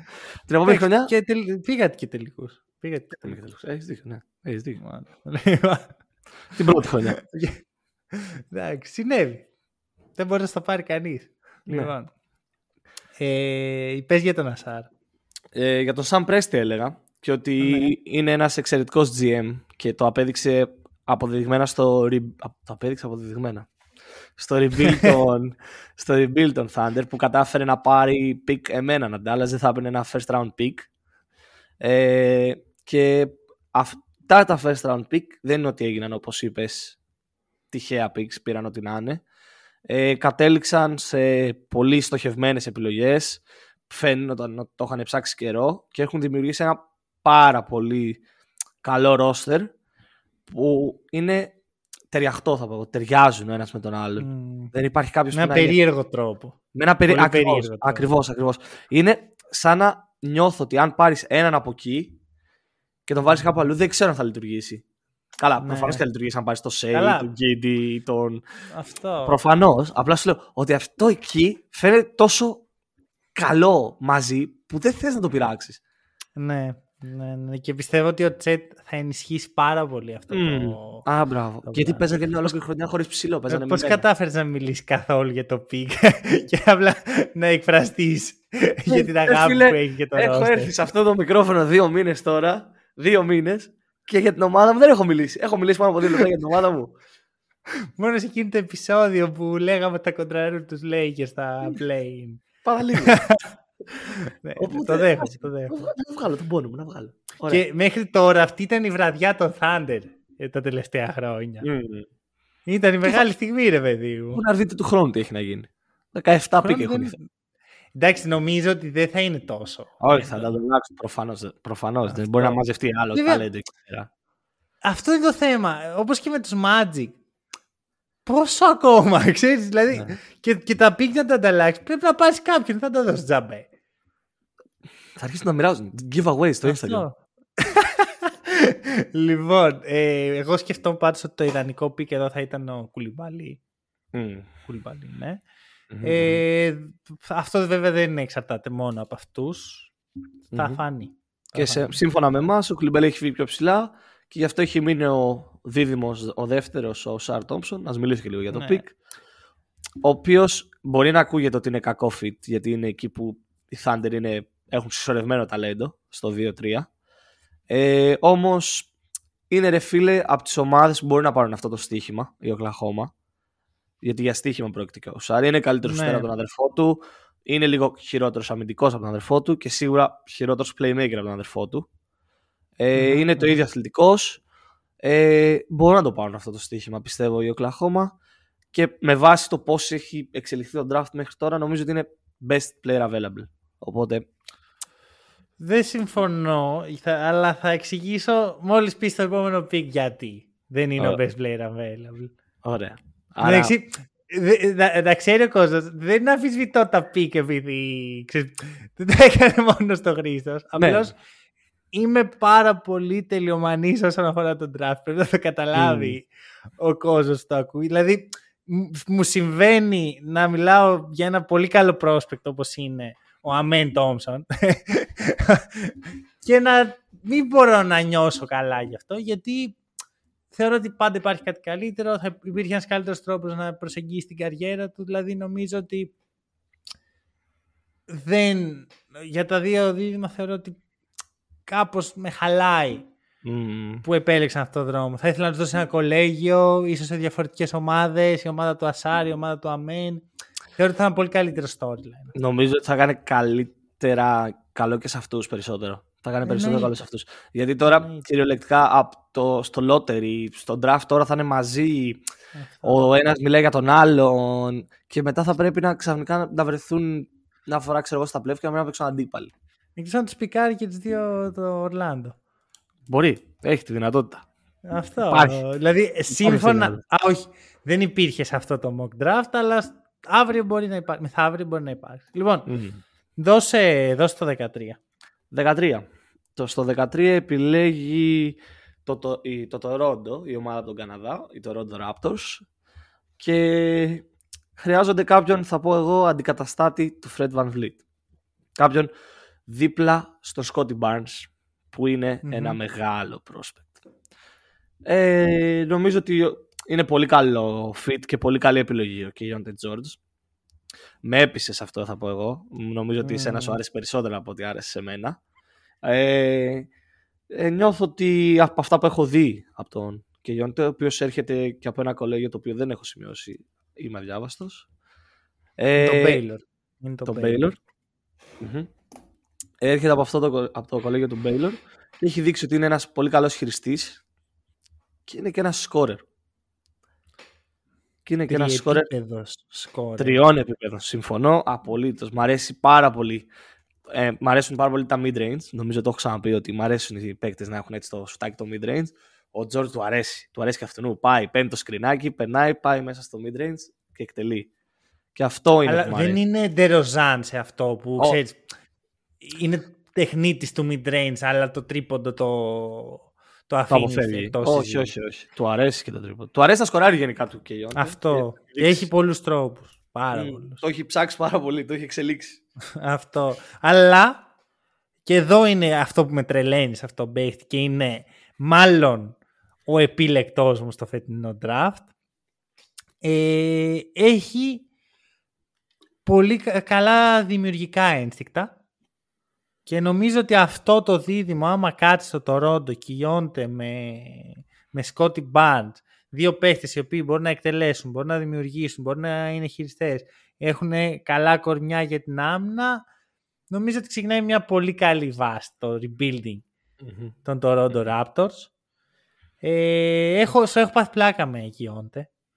Δηλαδή νομίζω ότι είμαστε, θα, θα γίνει πολύ γρήγορα αγαπημένος παίχτης πολλών. Ότι έχει όλο το πακέτο. Είναι πάρα πολύ cool το, το στυλ παιχνιδιού του, είναι πάρα πολύ ενδιαφέρον χαρακτήρας θεωρώ εγώ. Νομίζω πως ε, Είναι θα όντως περάσουμε το- ωραία. Το style του είναι αυτό που περνάει στον κόσμο, που του αρέσει, που Αυτό Κάνει και τον κόσμο σίγουρα να το θέλω να δει. τον δω. Ναι, σίγουρα θέλω να τον δω στον Καναδά. Βέβαια και στην Οκλαχώμα θα τέριαζε. Θα τολμήσω Ναι. να πω. Δηλαδή μετά ξέρεις, ο Οκλαχώμα θα παίζει με πέντε guard, εκ των οποίων ένας θα λέγεται Τσέτ Holmgren, γιατί είναι guard κι αυτός. Guard είναι στην ουσία, ναι. Συμφωνώ πολύ. Αυτό. Ε, 14. 14. Γιατί μπορώ να μιλάω για ώρα για τον Τζορτ και δεν πρέπει. Πάμε στη Νέα Ορλεάνη. Ε, Αν και είναι ίσ- Νέα Ορλεάνη. Ναι, 14ο pick. Εντάξει, γενικά στη Νέα Ορλεάνη γίνεται ο χαμός αυτή τη στιγμή. Αυτή τη στιγμή είναι. Με το Zion, τι θα γίνει με το Zion, αν θα μείνει, αν θα φύγει. Κοιτάνε να πάρουν, να κάνουν trade up και να πάρουν τον ε, ε, Σκουτ Χέντερσον από ό,τι έχω καταλάβει. Αυτός είναι ο στόχος. Και ο Zion είναι μες στη συζήτηση, ο Ingram δεν είναι μόνο. Παρ' όλα αυτά, Προκύπτουν και άμα εξωγηπεδικά τώρα με το Zion. γενικά Δεν είναι καλό το Ε, κλίμα. αυτό. Παρ' όλα αυτά θα πω ότι αν φτάσουμε εδώ και έχουν έρθει έτσι τα πράγματα, ο Cason Wallace είναι ένα καλό pick, ένας πολύ καλός αμυντικός, ένας point guard που είναι μια θέση που έχουν τσακωθεί στη Νέα Ορλεάνη τα τελευταία χρόνια. Δεν είναι καλά με όλο αυτό το κορμό που έχουν με τους wings. Δηλαδή μετά η Νέα Ορλεάνη αμυντικά γίνεται πολύ δυνατή. Πολύ ομάδα μακριά θα πω. αμυντικά. Πολύ μακριά. Αυτό Έχει, και είναι πολύ συγχρόνως- μακρύς και ο Wallace, ο Wallace και ταιριάζει απόλυτα με Jones, Murphy. Αυτό, αυτό. Αλλά συγχρόνως δεν είναι κακό το, το επιθετικό ταλέντο που υπάρχει στην ομάδα. Και θα τολμήσω να πω ότι είναι η πρώτη φορά που βλέπω τη Νέα Ορλεάνη και λέω ότι οκ, μάλλον δεν χρειάζεται το Zion τόσο πολύ. Δηλαδή εγώ αν ήμουν Νέα Ορλεάνη σίγουρα τον έκανα trade αυτή τη στιγμή. Το ακούω. Το ακούω. Αλλά Το ίσως σι- αντί να Το ζητάω... σίγουρα δεν μπορώ να το βάλω γιατί είναι ο Zion, αλλά το ακούω. Αυτό που λες. σ- Ίσως αντί να ζητάω το δεύτερο pick, ζητάω το Λαμέλο Ball. Ναι, νομίζω ότι δεν γίνεται περίεργο. Μετά η Charlotte σίγουρα απομακρύνεται από αυτό. Το, το Αλλά, σκέφτομαι, ρε κοίτα, παιδί μου. Το κοίτα. σκέφτομαι. Κοίτα, δεν είπαμε πριν ότι ο Σκουτ είναι ένας εξελίξιμος Λαμέλο. Όχι εξελίξιμος, το αντίθετο.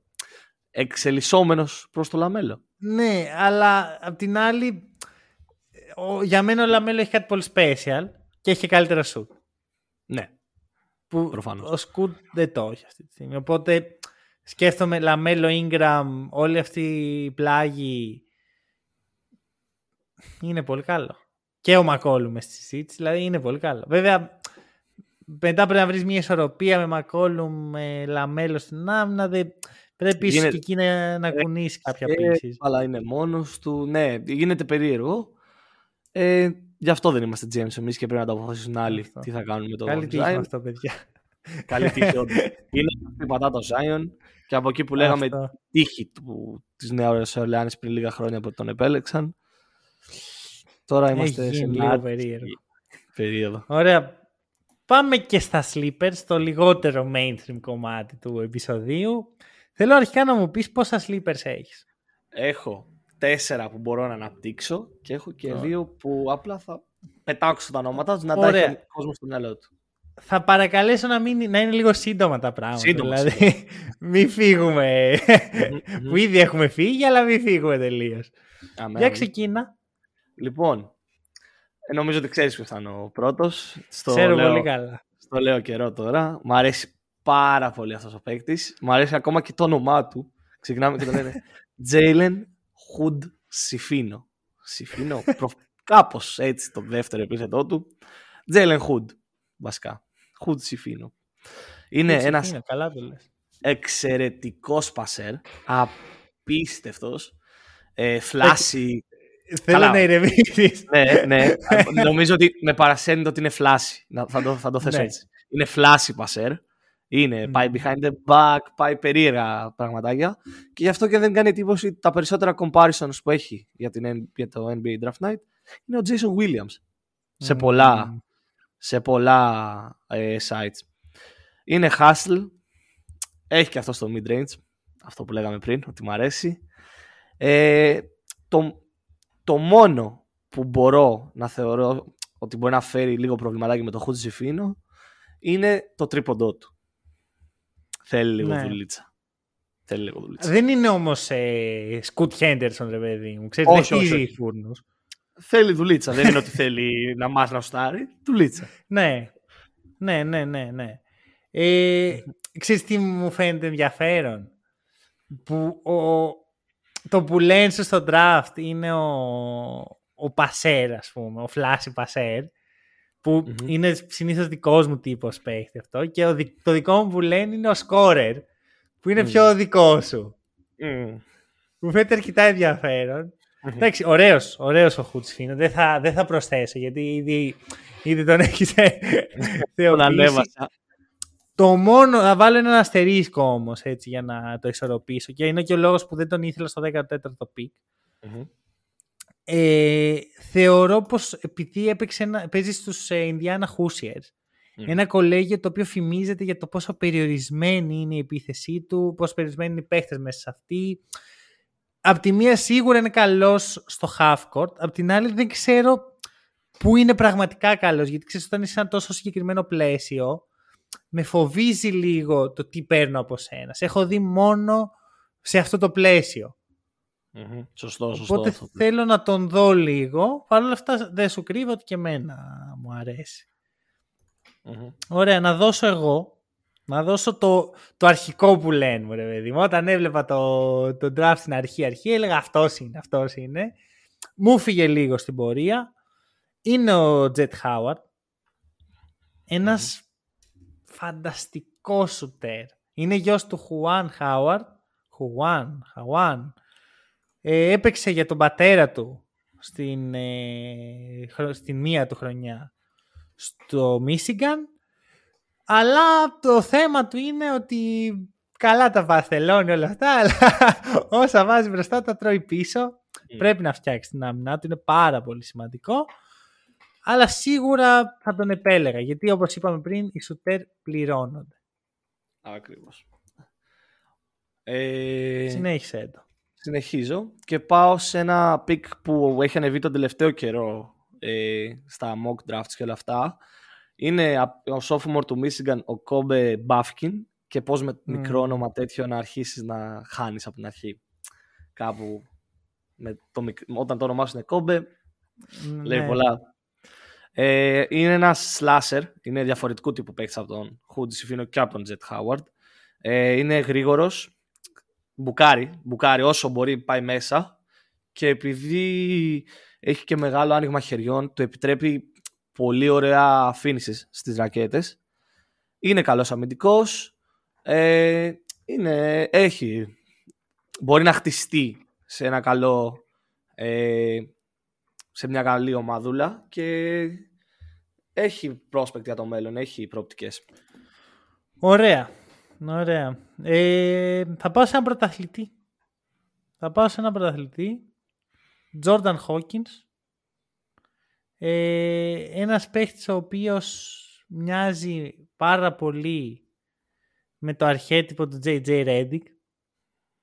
Και όποιος, ε, δηλαδή βασικά, αν το hack and roll είχε δημιουργηθεί δύο-τρία χρόνια πριν. Δεν ξέρω τι κόλλημα είχαμε αυτό το παίχτη για μία περίοδο. Ε, το ότι σήκωσε κούπα πάντα τους ανεβάζει του στα μάτια μου. Ε, ειναι πάρα πολύ δύσκολο το March Madness, δεν είναι αστείο. Και το να φτάσεις μέχρι το τέλος θέλει πάρα πολλά πράγματα από την ομάδα και από τον παίχτη. Ανέβηκε κυρίως για αυτό το λόγο αλλά ε, δεν ξέρω αν είναι lottery και γι' αυτό δεν τον βάλαμε, αλλά νομίζω ότι θα δώσει πολλά στο NBA. Έχει, έχει το, το, γράφει winner, ρε παιδί μου, στο κούτελό του. OK. Okay. Όταν είπες πρωταθλητή, νόμιζα ότι θα πας σε πρωταθλήματος στην Ευρώπη. Και Για ε, ο τρίτος, το τρίτο μου pick είναι ο James Nnaji της Μπαρτσελώνα. Ακόμα κούπα δεν έχει, δεν έχει ναι, πάρει φέτος. Δεν έχει πάρει. Ισχύει. Είναι ο James Nnaji, για όσους δεν τον ξέρουν, είναι ένα ψηλό κορμί. Πολύ ψηλό παιδί, πολύ δυνατό παιδί. Φαίνεται θηριάκι, να στο το πω έτσι. Ε, είναι άγουρος όμως. Θέλει δουλίτσα. Πολύ δουλίτσα. Είναι καλός αμυντικός λόγω του μεγέθους του, αλλά αυτό το έχουμε δει μόνο στην Ευρώπη και δεν ξέρω κατά πόσο μπορεί να ανταπεξέλθει στους κανονισμούς του NBA. Γι' αυτό και νομίζω ότι θα πάει χαμηλά στον πρώτο γύρο. Ε, είναι όμως και καλός επιθετικός στο ζωγραφιστό του. Αρέσει να ρολάρει, παίρνει τα rebounds του, είναι καλός επιθετικός στο ζωγραφιστό. Και το βασικότερο όμως που νιώθω εγώ ότι θα είναι το πρόβλημά του είναι η περιφέρεια, περιφέρεια η, αμυντική, η άμυνα του στην περιφέρεια. Γιατί είναι βαρύ κορμί ο James Νάτζι. Mm, ναι. θέλω να τον δω. Και Δεν, δεν έχω Εγώ, αγοράσει μ' αρέσει, ακόμα. μ' αρέσει σαν prospect, αλλά μ, μ, Α, δύσκολο. Θέλω να τον δω. Πρέπει- θέλει δουλίτσα. Θέλει δουλίτσα. Λοιπόν, ε, κοίτα, έχω πάρα πολλούς παίχτες. Έχω για να κρύβει τέσσερις παίχτες. Που είναι αυτό το πράγμα το δεν μπορώ να χάσω, ρε παιδί μου, να τους πικάρω. Και θα μου επιτρέψει να τους πω όλους μαζί. Πάμε. Βασικά όχι, θα το συνεχίσω, να δούμε πού θα πάμε και αν είναι θα τους πω στο τέλος όλους μαζί. Οκ. Οπότε θα πάω σε ένα τελείως άσχετο. και θα είναι Όλος ο πρόλογος για να πάει σε κάτι άσχετο. ναι, ο φετινός Ευρωπαίος μονόκερος, Τρίσταν Βούκτσεβιτς, της Παρτίζαν. Εντάξει, ένας παίχτης ο οποίος αν ήταν σε αμερικάνικο κολέγιο, τώρα θα συζητάγαμε σε ποια από τις πρώτες δέκα θέσεις θα είναι. Θεωρώ εγώ, με το αθώο μου μυαλό. Με το πονηρό μάλλον μυαλό μου, που σκέφτεται Μμμ. πονηρά για τους Αμερικάνους και τους Scouters και τον τρόπο που βλέπουν τους Ευρωπαίους παίχτες. Κάποιος κακοπροαίρετος Τα ίδια. θα έλεγε. Τι, τι, τι; Κάποιος κακοπροαίρετος θα έλεγε ότι Αυτό. επειδή παίζει στην Ευρώπη είναι χαμηλά. Αυτό. Τα ίδια βέβαια έλεγα πέρσι και για το Γιώβης και πήγα κουβά. Οπότε θα είμαι λίγο πιο ταπεινός φέτος με Βούκτσεβιτς. Θα πω ότι είναι καλός όμως. Ελληνικό διαβατήριο έχει. Το αναφέρω αυτό για άλλους λόγους. Ε, θέλω πάρα πολύ να τον δώσω στην OKC. Μμ. Δηλαδή, Οκ, αν μπορώ και να- πόσους χειριστές αντέξει μια ομάδα. Μπορώ να Όσους. καταλάβω γιατί, αλλά την άλλη μπορώ να καταλάβω και γιατί όχι. Είναι Αυτό. πολύ περίεργο. Ε, ωραία. Θα μείνω, θα κρατήσω το ευρωπαϊκό στοιχείο και θα πάω σε έναν Γάλλο που δεν έπαιζε στην Ευρώπη βέβαια, έπαιζε στην G Α, League.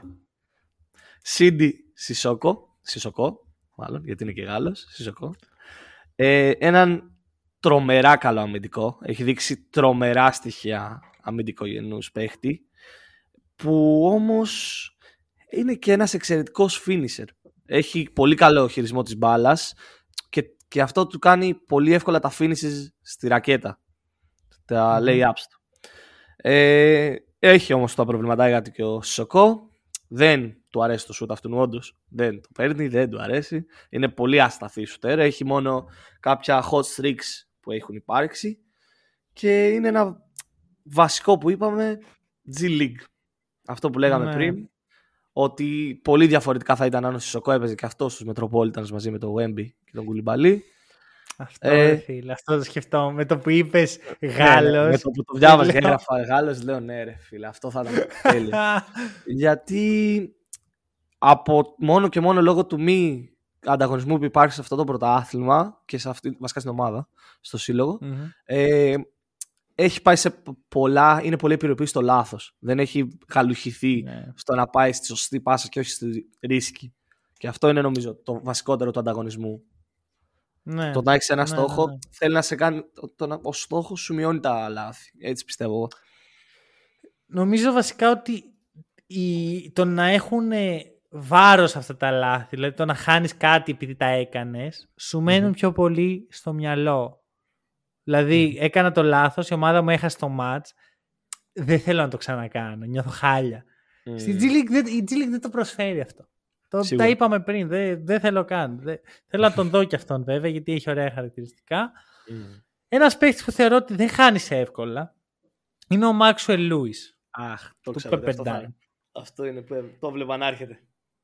Έχει όλα τα χαρακτηριστικά που πρέπει να έχει ο μοντέρνος 3D παίχτης, δηλαδή Μμμ. τρίποντο, άμυνα και μπορεί να βάλει κάποια χαρακτηριστικά με την μπάλα στα χέρια. Γιατί πλέον δεν υπάρχει ο παίχτης ο οποίος κάθεται ακίνητος, περιμένει να του έρθει μπάλα, σουτάρει. Δηλαδή θα δεις ότι στα επόμενα draft αυτοί οι παίχτες δεν θα υπάρχουν. Εξελίσσεται το μπάσκετ. Νομίζω ότι ο Maxwell Lewis είναι στο σωστό αρχέτυπο και νομίζω ότι ε, όποια ομάδα τον πάρει θα, θα έχει κάνει καλό pick. Μμμ. Συμφωνώ. Συμφωνώ. Μ' αρέσει και εμένα ο Λιούις. Τον είχα εδώ στις επιλογές μου. Ε, τώρα θα πω δύο ονόματα που ο κόσμος πρέπει να τα κρατήσει. Δεν είναι ότι θα χρειαστεί μια ανάλυση κάτι τέτοιο. Ο ένας είναι ο Ανταμά Σανογκό από το Μμμ. UConn, από το κολέγιο του Connecticut. Είναι ένας Πρωταθλητής κι αυτός. πρωταθλητής. Σωστό. Δεν το- Τώρα το διαπίστωσα. Ε, είναι rebounder, ψηλός, ωραίος, μακριά, χε- μακριά χέρια. Τελειώνει τις φάσεις στη ρακέτα, του αρέσει.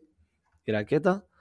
Και το βασικότερο είναι ότι είναι καλός shooter, αλλά χωρίς να έχει πάρει πολλές προσπάθειες. Θέλω να τον δω λίγο στο πώς θα στάρει από Μμμ. έξω από τα 7 και 25 του NBA. Και ο, το δεύτερο όνομα που θα ήθελα να δώσω μαζί με το Σανογκό για να κλείσω τα sleepers μου είναι ο Jalen Clark του UCLA. OK. Μ' αρέσει πάρα πολύ και γι' αυτό είναι και το τελευταίο μου pick γιατί είναι τελείως αμυντικογενές παίχτης που ο ρόλος του είναι να παίζει άμυνα. Έκλεψε, πο- έχει πολλά κλεψίματα στο κολέγιο, του αρέσει το να κλέβει την μπάλα και είναι πώς ήταν ο Αλβαράδο φέτος που προέκυψε έτσι αμυντικός, κλεψίματα αυτό, αυτό βλέπω και στον Jalen Clark. Έναν, Οκ. έναν dog μέσα στο γήπεδο, να σου το πω έτσι. Οκ. Ωραία. Δεν θέλω, ξέρεις, προσπαθώ να μην, να μην μιλήσω και να μην πάει παραπάνω και παραπάνω και παραπάνω. Ναι, γιατί θα Λοιπόν, είμαστε τρεις εγώ ώρες θα εδώ πέρα. δώσω, θα δώσω μερικά prospect γρήγορα. Χάιμι Χάκες, ε, Γιου- ε, και αυτός UCLA. Δεν είναι ακριβώς αυτό που περιμένεις από ένα, ευρωπαϊκό, από ένα NBA prospect, αλλά θεωρώ ότι αξίζει την ευκαιρία. Είναι πολύ έτοιμος, τετραετής, είναι ε, πρωταθλητής, πιο παλιά. Θέλω να τον δω. Πιστεύω ότι αξίζει μια ομάδα να πάρει το, το ρίσκο. Έχω ε, Julian Strathel, Strathel, δεν είμαι σίγουρος, από το κολέγιό μου, δεν, δεν σπουδάζω εκεί, απλά μου αρέσει να τους βλέπω, την Gonzaga. Ε, κλασικός παίχτης της Gonzaga που μπαίνει και είναι NBA ready. Έχει το καλύτερο σουτ από όλους αυτούς τους παίχτες που μπήκαν τα τελευταία χρόνια. Έχει πιο πολύ μέγεθος από τον Emhart. Μμμ. Νομίζω ότι είναι μια, ένα upgrade του Nemhart στην πραγματι- στα δικά μου μάτια. Ε, Brandon Podzimski, Ωραίο. Ωραίος. κλασικός κολεγιακός παιχταράς που μπαίνει την πρώτη χρονιά, ψάχνει τα πατήματά του, τη δεύτερη είναι εκεί. Μμμ. Δεν είμαι σίγουρος αν είναι πολωνικής καταγωγής ή θα παίξει και στην Εθνική Πολωνίας, γιατί Σόχαν και αυτός ωραίο. Μμμ. 45% Και- στο τρίποντο Προτζίνσκι. Ε. Ναι, Στο κολέγιο. ναι, ναι, ναι. Ο τύπος είναι και Κεράκι, ωραίο. πολύ με την μπάλα στα χέρια. Πολύ με την μπάλα στα χέρια, Μμμ, έτσι. μμμ, Όχι... Και δίνω και τον ε, Ράιν Ραπέρτ, Ρούπερτ, δεν είμαι σίγουρος και αυτός πώς προφέρεται, Αυστραλιανό prospect, ο κλασικός Αυστραλιανός παίχτης, ο οποίος, παίχτης από την Αυστραλία, που είναι πάρα πολύ μακρύς, είναι ρο, είναι σαν τον περσινό Dieng της ε, OKC. Πιστεύω ότι σε ένα-δύο χρόνια θα το συζητάμε κι αυτόν, αφού έχει μπει στη Λίγκα. Αδερφός πάρει τα της, κιλάκια του. προ- αδερφός της πρωταθλήτριας WNBA στη rookie της χρονιάς της Ρουπέρτ, έτσι. Αυτό δεν το ήξερα. Μμμ. Και ο πατέρας τους Δεν το έπαιζε, ήξερα. έπαιζε Οκ, άρα μπάσκετ είναι και... από, από μπασκετική μπασκετική οικογένεια. οικογένεια. Ναι, ναι, ναι. Θες Ήταν να γιος του- ολοκληρώσεις. Ο, ο Ρουπέρτ ήταν ο πατέρας του, ήταν αρχηγός της Εθνικής Γαλλίας για πολλά χρόνια. Ωραία. Θες να μου πεις το τελευταίο πρόσωπο που έχω στο μυαλό μου; Πιστεύω το ξέρεις. Τελευταίο prospect που έχεις αυτή τη στιγμή στο Το ξέρεις μυαλό γιατί σου. έχω αυτό το χαμόγελο που έχω όταν ετοιμάζομαι να πω κάτι. Δεν θέλω να, δεν θέλω να πάρω θέση. Ωραία, θα το πω. Θα το πω. Είναι ο Νίκος Ρογκαβόπουλος. Θα είναι αύριο στην διαδικασία. Δεν ξέρουμε αν θα επιλεχτεί. Μμμ. Εγώ θα τον επέλεγα σίγουρα. Μπορώ να το πω. Και εγώ. Είναι η μπασκετική μου αδυναμία. Ε, Μία από τις μπασκετικές μου αδυναμίες, γιατί όπως βλέπετε δεν τσιγκουνεύω με αυτή την έκφραση. Να το ευχηθούμε καλή επιτυχία. Κάτι τελευταίο; Ε, καλή επιτυχία σε όλα τα prospects του NBA, σε αυτό το NBA draft. Αλλά κυρίως Και- και... και κυρίως στο Ρογκαβόπουλο και στα sleepers μου για να με δικαιώσουν. Γιατί χρειάζομαι ένα win μετά από καιρό. Ωραία, αυτά θα τα πούμε την επόμενη εβδομάδα με Around the League που πλέον μπαίνουμε σε άλλα mood. Ευχαριστούμε πολύ που μας ακούσατε. Τα λέμε σύντομα.